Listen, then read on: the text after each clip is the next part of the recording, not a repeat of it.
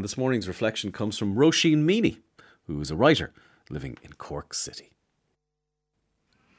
Good morning, Shay, and hello to all the listeners. Once upon a time, I signed up for a Buddhist retreat. I wasn't thinking of converting. I was happy enough with my lapsed Catholic status, but I was curious about this religion, which seemed, from my brief encounters with it, as gentle as it was powerful. I wanted to peek inside. And as the retreat was taking place over Christmas, I also thought it might be an interesting way to sidestep the commercialism for once. Fifteen of us signed up, all non Buddhists. We assembled three days before Christmas at the retreat centre, which was a collection of log cabins deep in a redwood forest in the Californian mountains of Santa Cruz. We assembled in the main building and introduced ourselves, and afterwards we were shown to our humble living quarters to settle in. We unrolled our sleeping bags. No beds here, just mattresses on wooden floors.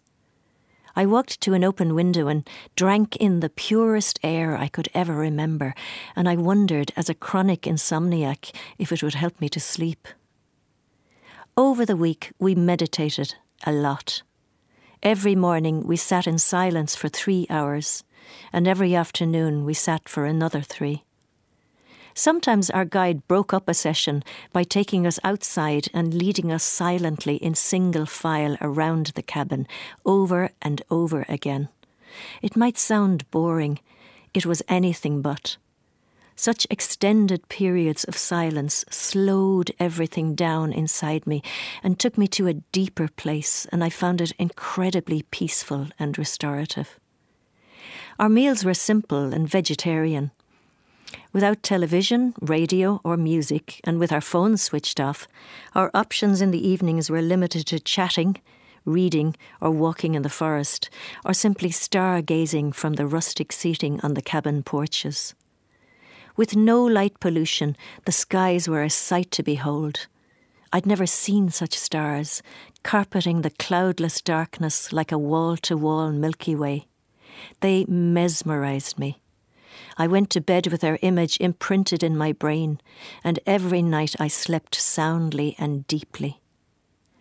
Years have passed since my dip into Buddhism, but sometimes, if life is getting me down, I travel back in my head to those log cabins in the forest, and there I stay, wrapped in a blanket, breathing in the pure air and gazing up at the stars until I find peace again.